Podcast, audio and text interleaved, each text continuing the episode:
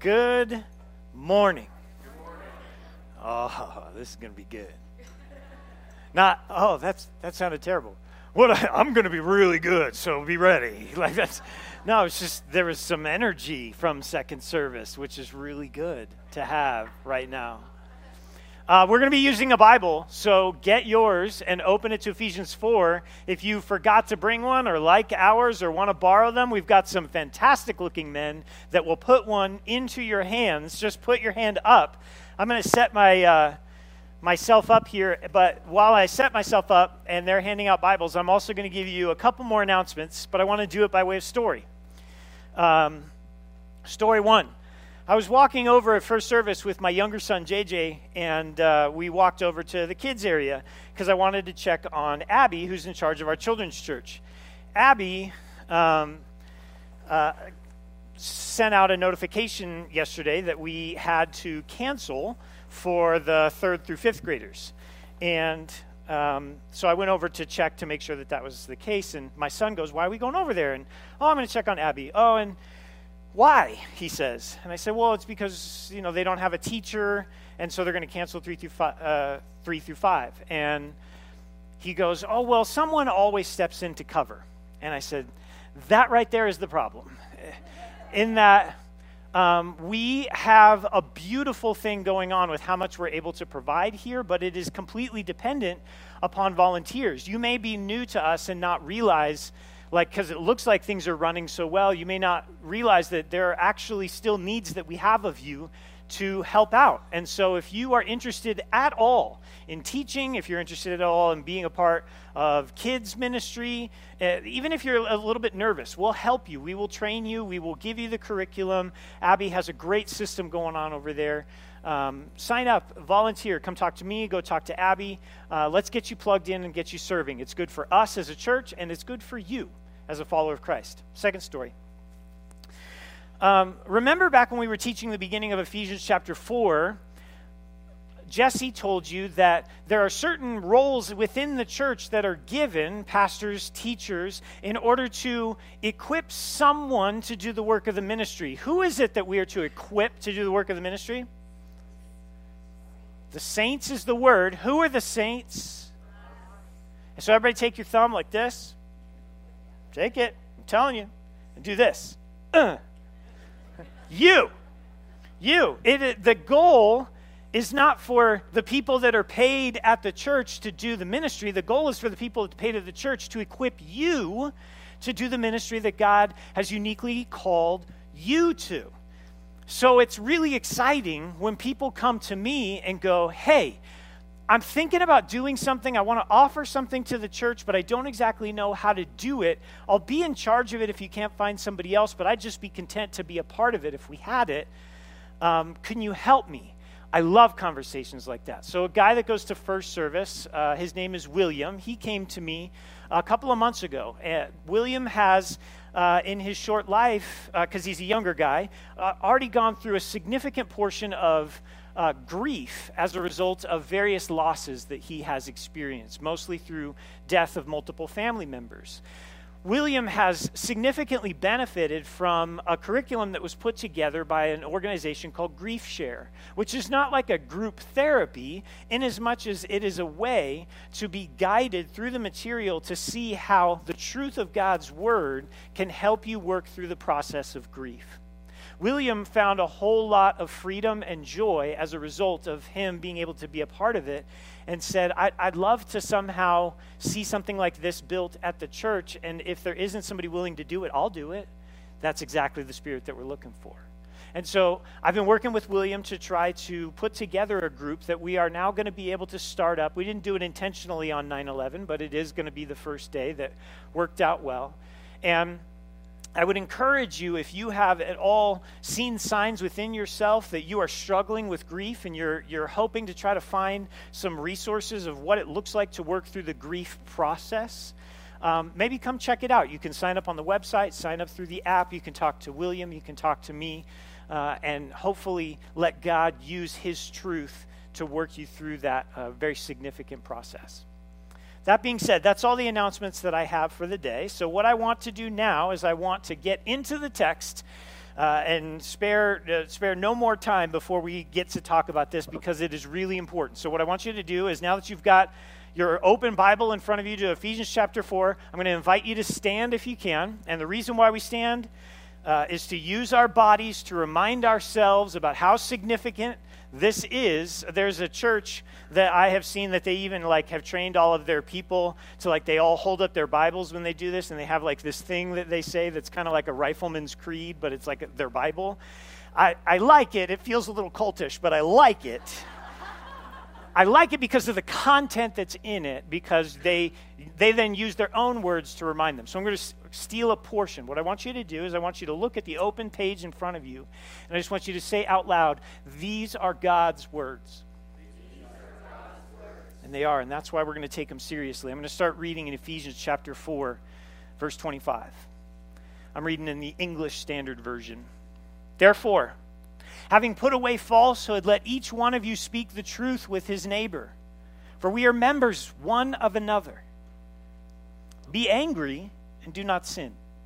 Do not let the sun go down on your anger, and give no opportunity to the devil. Let the thief no longer steal, but rather let him labor, doing honest work with his own hands, so that he may have something to share with anyone in need. Let no corrupting talk come out of your mouths but only such as is good for building up, as fits the occasion, that it may give grace to those who hear. And do not grieve the Holy Spirit of God, by whom you were sealed for the day of redemption. Let all bitterness and wrath and anger and clamor and slander be put away from you, along with all malice. Be kind to one another, tender hearted, forgiving one another, as God in Christ forgave you. Holy Spirit, I beg you to fall upon this place. We don't need to see any magic tricks. We don't need to see some type of spectacular thing. We just know that, that we need more than just information. We need you to speak to your people. Open the hearts of your people. Let them hear your words. And let them be so excited to put them into action to bring you the glory this week. Amen. You can be seated. So, as we continue along in our series of Ephesians, not knowing whether or not you've been with us, I'm not going to spend a lot of time in background, but I do want you to know at least the general flow of thought coming up to it, uh, coming up to our passage this morning. Paul has been teaching the Ephesian church that we who are in Christ, those of us who are Christians, those who are in Christ, that we are united together into one body. It doesn't, doesn't matter if we're Jew or Gentile Paul is trying to teach us that we are united in one body. By the time we get to chapter 4, he's been teaching us about what it looks like for us to be a part of that one body.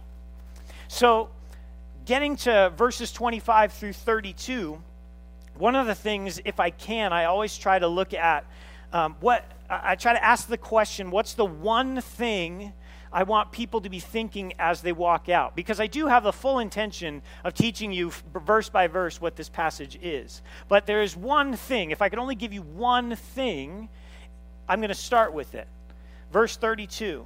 Look at the first phrase there be kind to one another.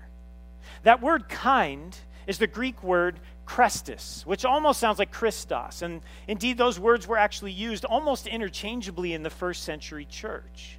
But when Paul says, I want you to be chrestos to one another, it's often translated kind, but what it a, a, fuller idea would be benevolent or intentionally or actively kind and loving.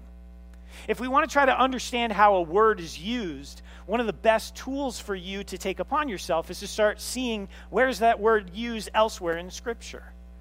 One of the main places that stuck out to me where this word chrestos is used is when Jesus speaks to his disciples and says, Come to me, all who are weary and heavy laden, I will give you rest. Take my yoke upon you, for it is, and it's often translated, easy. Now, the word that Jesus actually uses is chrestos. Now, I have a tendency to look at that and say that easy means that what I get to do is just chillax and do nothing. Generally speaking, there's a portion of that that's true. I don't have to do anything to earn Jesus' favor. He loves me precisely who I am and died for me even when I was his enemy. We'll get to that in a moment. But when Jesus says, Take my yoke upon you, for it is chrestos, he's not saying easy insofar as you have nothing to do. He's saying that it's easy insofar as you don't have to worry about keeping all 600 something Old Testament laws anymore. Instead, what I want you to do is to focus in me and through my power to be kind and loving and benevolent to everyone who's around you, such that Jesus at a different time teaches when he was asked, What's the most important commandment? He says, Love God and do what? What is it? Love your neighbor as yourself. The same type of language that Paul is going to start using throughout this passage in Ephesians. We're going to see that he's going to push us in the direction of trying to intentionally follow Christ. Actually, what I want you to see before we even start unpacking 25 through 32 are the, v- the verses immediately prior to it. Because what Paul is going to show us is a three step process to taking Jesus seriously and growing in our relationship with him. It starts in verse 22. Look at it. Step one put off your old self which belongs to your former manner of life and is corrupt through deceitful desires. Step two, and be renewed in the spirit of your minds. Step three, and put on the new self, created after the likeness of God in true righteousness and holiness. Which takes me to an explanation as to why I've brought these items up on the stage. This is my jacket. I'd like you to see me wearing this jacket. I did not buy this jacket, I stole it from my father. Because I went through a serious phase in which I loved everything from the 70s. And I felt like if I could somehow live like the 70s, that I would just have this super cool style. You see how well it's working, right? Now, I have to I have to put this line in because I didn't put it in in the first service and I got hammered by about 15 different men that came to me and they're like, "Hey, um I have one of those jackets." And I was okay. if you want to wear this jacket, fine, wear the jacket. But here's the point that I want to use it for for the analogy. This jacket is ridiculous. And it's not just ridiculous because of the way that it makes me look, although I, uh, I do look somewhat ridiculous. Although a couple of people were being really kind. They're like, keep it on, it looks great. I'm like, stop. Well, no, no, it's a ridiculous jacket. If, I, if it's raining outside, can you wear suede in the rain? N- no. If I, I mean, you can once, but then, I mean, like if I if I want to go skiing, am I going to wear this jacket? If I want to go rock climbing, I'm not going to climb in this. This is a, this jacket is literally just for looks. It has to be like the perfect condition for this jacket to somehow be somewhat useful. This is a ridiculous jacket. This jacket today is going to represent Brad's old man. This is what I used to be. Worried more about what I look like than how I could actually be engaged in what I really needed to be doing. What Paul is pointing out in this first step is that I must intentionally take off my old self, my old man. The second step, I must be renewed in the spirit of my mind. And I will come to this book over and over again looking for its guidance, listening to my teacher Jesus, who is documented in here with the words of life and He calls me to put on my new self. The reason why I selected this jacket, actually, there are a few of them. One, this jacket was given to me this year. This is a very expensive jacket that I would not have bought for myself. And if you have this jacket, I don't judge you for paying for it because it's worth paying for a jacket that is as nice as this jacket. It is immensely useful. I can do all kinds of things. I can snowblow in this jacket, I can ski, I can climb, I can layer with it because it's nice and light, which layering is way more useful if I'm going to start actually doing something in the outdoors. And the beautiful part, like I said, is that this was blessed to me this year. My new man, this jacket, it's not something that I can, in and of myself, bring about. But it is something that I do have to intentionally put on in the power of God. And what I want to show you this morning is how Paul takes this three step process through verses 25 through 32 and shows it over and over and over again to describe for us what life in one body looks like. So, that being said, let's first look at verse 25, where Paul shows this first three step process for the process of truthfulness. In Ephesians 4, verses 17 through 24, Paul, I don't know if you caught it when Jesse was teaching it last week, Paul has made seven different references about how our minds have to be renewed by Christ. And that's why he then in verse 25 says, Therefore, it's connected to the idea that he was hammering home in the previous verses. Therefore, having put away, or the word there uh, connotes renouncing or removing from yourself, having put away falsehood, let each one of you speak the truth with his neighbor, for we are members of one another.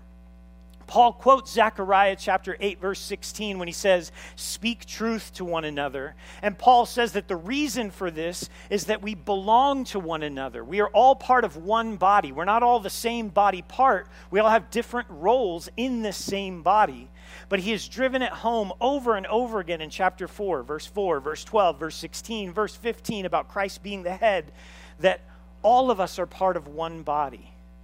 And so, with this guiding principle of us being part of one body, he says that we need to be people that have put off falseness and put on truthfulness. I want you to think about my old self, and hopefully, by connection, your old self. You see, when I have a tendency to have my old self on, I think that generally speaking, it's good enough as long as I'm not lying to you. That's good enough. But even so, my old self still has a tendency to lie. And it, it could be a variety of reasons. Maybe it's because I don't trust you well enough to tell you the truth. Maybe it's because I'm trying to manipulate you to do something. Maybe it's because I really just don't even care enough about you to even think about what is true in our relationship with one another. I just got to try to make you do something. Maybe it's because you are so afraid that if somebody actually knew who you really were, that they wouldn't be able to deal with it. And so you live hidden in your old self. You have to intentionally remove it from you.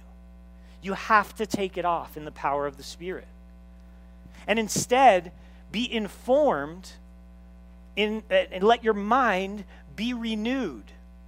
That when I'm interacting with somebody, I'm no longer trying to figure out how I need to hide and lie to them. I'm no longer trying to figure out how I need to lie to manipulate them. Instead, I'm seeing this loved person that's in front of me. And if they are in Christ like me, they are part of the same body with me. But that's not enough to just see them that way. I need to put on my new self. As the Spirit has informed my mind to think about you correctly in our relationship with one another, I need to intentionally put on this new self and be a person that is legitimately genuine with you. Have you ever been around people like that?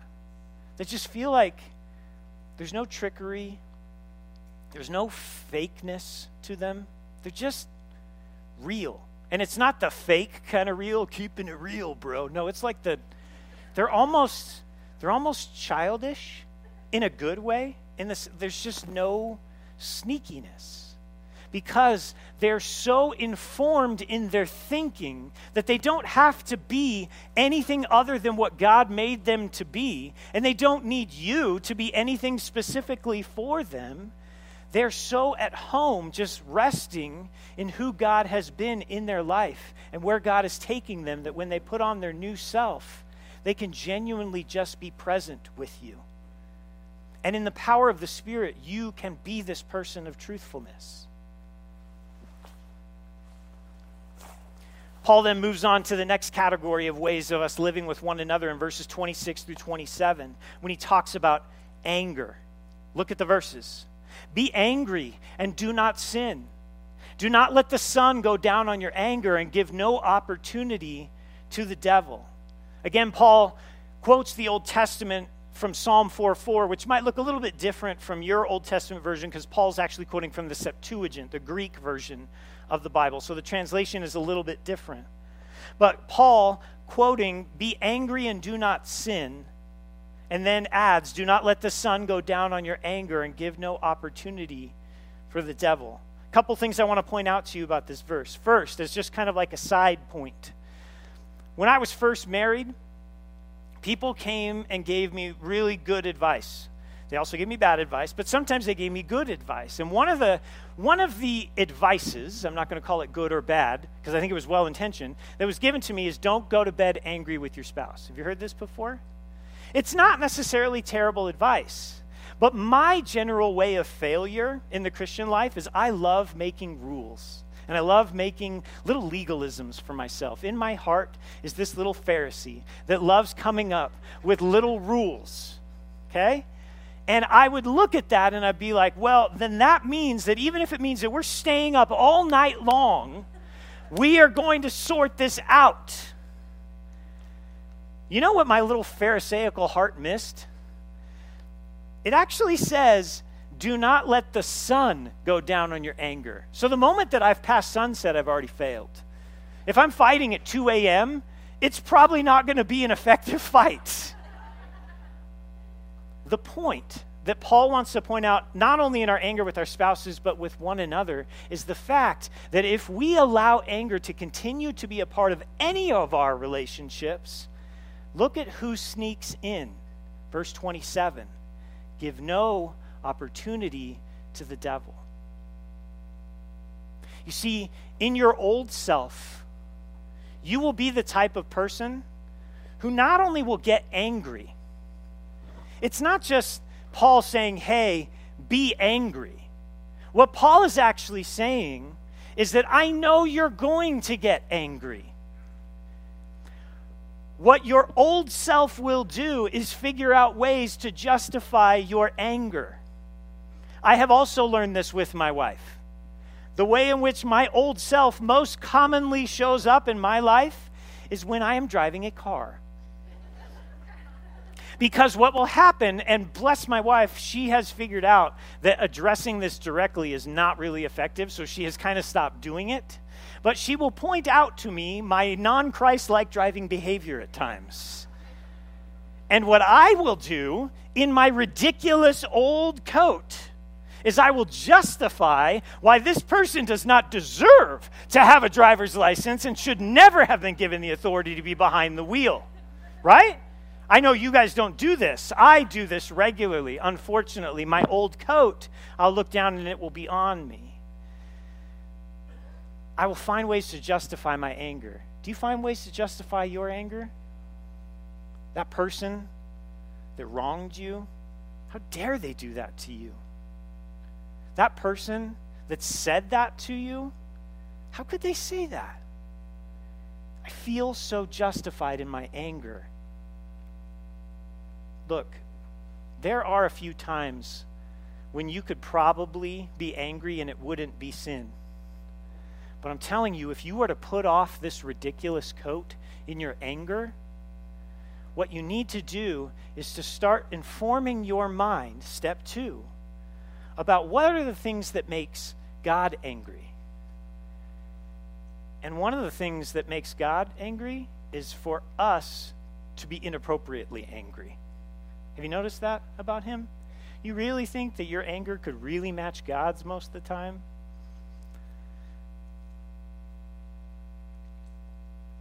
What the old person looks like is a festering anger that just persistently stays. And instead, what we need to do is be informed by the Holy Spirit and by His Word to explore our anger. And let me just say to you, too, if you are a person who has lived the majority of your life dealing with anger, can I just give you the right to recognize that you may at this point need to actually go to a counselor to work through that process? We here at this church, are not the type of people that are somehow going to look down on you if you recognize I have made so many crisscross thinking patterns in my brain that now I need somebody to help me untie this not a fishing line that my mind has become. Go and deal with your anger, explore it with God's help. Because what you want to do when you start to sense your anger is to be informed by the truth of God's word and to put on your new self. When you sense that anger, to explore it and to say that the most important thing that this passage teaches me is to make sure that I'm keeping short accounts. If you have made someone in this room angry, you need to go deal with it fast. If you have been made angry by someone in this room, don't give the devil an opportunity by festering in your old self. You will look ridiculous and it will damage this church. And I can't let that happen. I love you too much to let you live that way. Put on your new self. Explore your anger with Christ, keeping short accounts so that Satan has no place to divide you. The next one, verse 28, Paul goes from talking about our anger to talking about our sense of provision. It's almost an interesting phrase to feel like you need to get instructed as somebody within the church hey, stop stealing from each other. But Paul directly goes there. But I want you to see the way that he talks about it. Verse 28 Let the thief no longer steal, but rather let him labor doing honest work with his own hands, so that he may have something to share with anyone in need. Now, I'm not necessarily much of a thief. I just I, I, haven't stolen much in my life. I stole one time when I was a kid and I got caught and it was a miserable experience of getting caught and I didn't steal again for probably another 10 years and I still when I stole in that moment I still regret it to this day in the sense that like when I think about it, it's like how how could I like it eats me alive. But you know what I do struggle with? I, am just going to assume that you're kind of that way. You're probably not like a thief per se. But you know what I do struggle with? Is actually believing that God's really going to provide for me. Think about the people that steal. Generally speaking, my guess would be it's because they feel like they need to make it happen for themselves. I need to take what I need. I need to make sure that I get what's mine.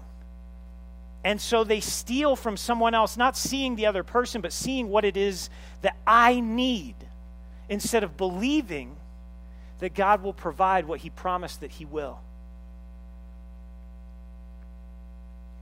Obviously, we need to, my, my old coat, which I don't need to belabor this point, I would be taking as much as I possibly can. This verse focuses more on what the new side looks like. Notice the, the two things that are told to the thief. One, let him what? Labor. And that work, that word there, is not just for like easy work, it's like sweaty type of work. Let him get to work. Work is a holy thing. God wants you to work. But it's a different kind of work when you put on your new self. Did you notice this? Was the reason for the work to accumulate as many goods as you possibly can? Or was the reason for the work that you might have a comfortable life? What's the reason for the work, according to verse 28? To share. To put on the new self is not just avoiding stealing. To put on the new self is to see the fruits of your own labor as a means for you to have something that you can share with someone else. Not to accumulate for yourself, but so that you can be a blessing to other people. Looking around, how can I give my time, my money, my energy through my own toil? I had a, a, beautiful conversation with somebody that's in this room, so I won't embarrass him, but he, he called me this week and said, Hey, um, I don't have any money, but I can work hard. Is there anything at the church that you guys need me to do? How beautiful of a conversation is that? You think God needs his money? Now, look, some of you that make money, you need to give money to the church. Flat out, just going to say it. Not because it's not because it helps pay my bills. I do like that, but because it's good for you. Because God, Jesus, your teacher, has told you that you cannot serve both God and money. So you do that by giving your money to God and trusting Him for your provision. But for those of you who are in a spot where you just, I don't, I don't have the money to give, you might want to explore maybe even if you need to give, even as like a micro step of faith. But it's not just giving money. It's figuring out how can I help the people around me with the resources and the work that I have available to me. That's what the new self looks like. Moving from God's provision, Paul then shows us this three part, st- this three step thing in the way that we talk in verses 29 through 30. Let no corrupting talk come out of your mouths, but only such as is good for building up, as fits the occasion, that it may give grace to those who hear. And do not grieve the Holy Spirit of God, by whom you were sealed for the day of redemption.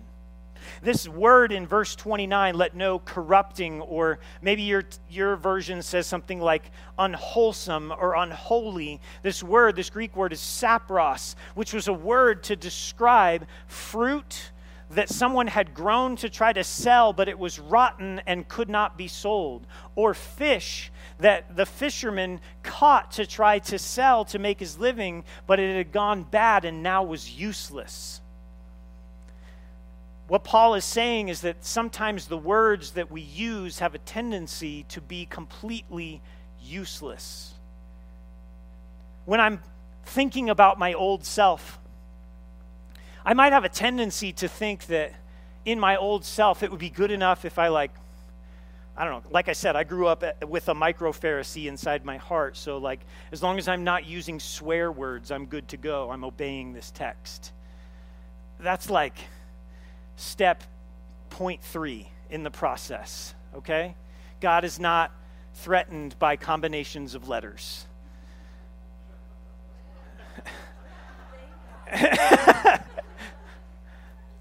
But I'll tell you where my old self shows up. I make jokes about it a lot, so by this point you should probably have picked up because with every joke there's always a little bit of truth, right? But I don't know if you noticed, but I'm a pretty small guy. And um, I, uh, when I was younger, I was even smaller, which I'm not sure if you know how biology works, but that's typical. but on top of it, I was going to a high school that was basically the, the people that were the most lauded in my high school were the athletes. And not only was I small and weak, but I also was clumsy. I was not super popular. But you know what made it worse? What made me ridiculous even more? Is that at that time, God had given me even the gift that I have now that allows me to speak to you and instead of just embracing who it was that God had made me to be and embracing that role, I decided that I would use my words to tear you down so that I could feel better about myself. Because if you felt like an idiot, then maybe I could feel okay around you. And I didn't realize how ridiculous I looked because it felt kind of good in the moment. The tearing you down was an easy way to make me feel good. My words not just were unwholesome, they were useless, they were corrupting, they were dangerous, and they created a division between me and literally everyone else. You think a person like that had lots of friends? I had very few friends, only friends who were friends with me because their parents made me be, made them be friends with me because we went to the same church. Like I was ridiculous. And it was my own fault because I was wearing my old self to try to make me feel better. Now, I don't know if that's something that you did, but it's certainly something that I had to put off in the power of Christ. And instead, I had to be informed by who it was that God had made me to be and embrace the mission that He put in front of me that I didn't have to be something other than what I was. That my words could be used, what I found, to build each other's, to build other people up and that I could figure out ways to put on my new self and not just avoid using my words to cut you down, but instead try to figure out ways to use my words to build you up. My friends, you don't need to be spiritually gifted to do this. If somebody looks good, tell them. Don't you like being told when you look good? Even if you don't look good? Man, you're looking good today. That's just, even if it's taken as a joke, isn't that way better than somebody making fun of your t shirt? Being the type of person that encourages other people, being the type of person that uses their words as a blessing to other people, just hunting around to try to figure out what is something that I could say that would make this person feel encouraged. Have you ever been around, you know who I really envy? Have you ever been around the type of person that just every time you talk to them, they feel like your long lost best friend? Have you ever met somebody like that before? I love those people. Even if they're faking it, I still love it. Because I we all want friends, right? We, we want to be known and cared for and loved and embraced for who we are. Those people have figured out how to use their words to bless other people. And in the power of God, all of us can put on our new self and do the same. Because if we don't, look at the warning. Verse 30. What happens? we will grieve the Holy Spirit if we do the opposite. One of the biggest lies that we have been told in our lives is that sticks and stones will break my bones, but words will what? Never hurt me. Yeah, right. Now, what I like about where we have come is that as a society, we looked at that and we're like, that's wrong. But society does what societies always do, and they swing the pendulum in the far opposite direction. And now they're like, words are violence. It's like, whoa, no, they're not. They're words. But words are significantly more powerful than we often give them credit, aren't they? Like the words that you say about yourself or you say to someone else, or the words that somebody say to you, they become your thoughts. And your thoughts stem into your actions and guide the decisions that you make. Or even just think about this if you and I wanted to have a relationship with one another, generally one of the best ways to do that is for us to know our thoughts and feelings about things. How is it that you learn about my thoughts and feelings?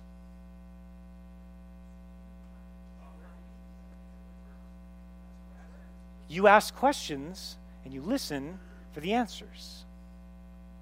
You know what I've realized? The only way for your spirit and my spirit to be able to connect is through words. The way that the physical world crosses paths with the spiritual world is through our words. This is why it's so significant that Jesus was the living word. It grieves the Holy Spirit then when we use speech that is not filled with kingdom power. And so Paul reminds us in verse 30 of what he said in chapter 1 that by that Holy Spirit we were sealed until our redemption. If you want to make God sad, be a person who does not restrain his speech. But conversely, if you want to live in a way that joins with the Holy Spirit, let your speech be a blessing to others. Paul concludes this idea by driving it home with the last two verses, which are kind of summary verses for what he has been saying. In verses 31 to 32, he says this Let all bitterness and wrath and anger and clamor and slander be put away from you, along with all malice. Instead, be kind to one another, tender hearted, forgiving one another as God in Christ forgave you. If you want to be a person that no one likes, be a person of anger and wrath and malice and clamor, who's always got a problem with something and is always griping about something and always is filled with all of the frustrations that you realize that this world is making money off of you by making you angry, right? You know this. If you don't, let's talk more about it. But one quick clue every time you watch the news, does it make you happy? I want to be informed. I understand. Is it making you happy? I'm not going to bash you if you want to watch the news. Watch the news if you want to watch the news. I personally, I can't do it. It makes me too angry. And this isn't helping anybody. Being a person of festering, constant anger where I'm constantly griping about the thing that's going wrong around me instead of just looking for an opportunity to be informed by God's word in such a way that I can put on my new self and try to figure out how is it that instead of me being frustrated about what's going on in life that I can look around and say how can I bless people with my words with my actions with my time with my money with my energies Look at the way that we're described in verse 32. Instead, be kind to one another. That chrestos, that usefully kind, that fitting goodness, that benevolence. And then he says this really fun word that I just have to share with you because it's fun. He says, I want you to be good boweled towards one another. Somewhere along the lines, and I'm not quite sure why, we went from the center of the human spirit being in the bowels to moving north and being tender hearted to one another.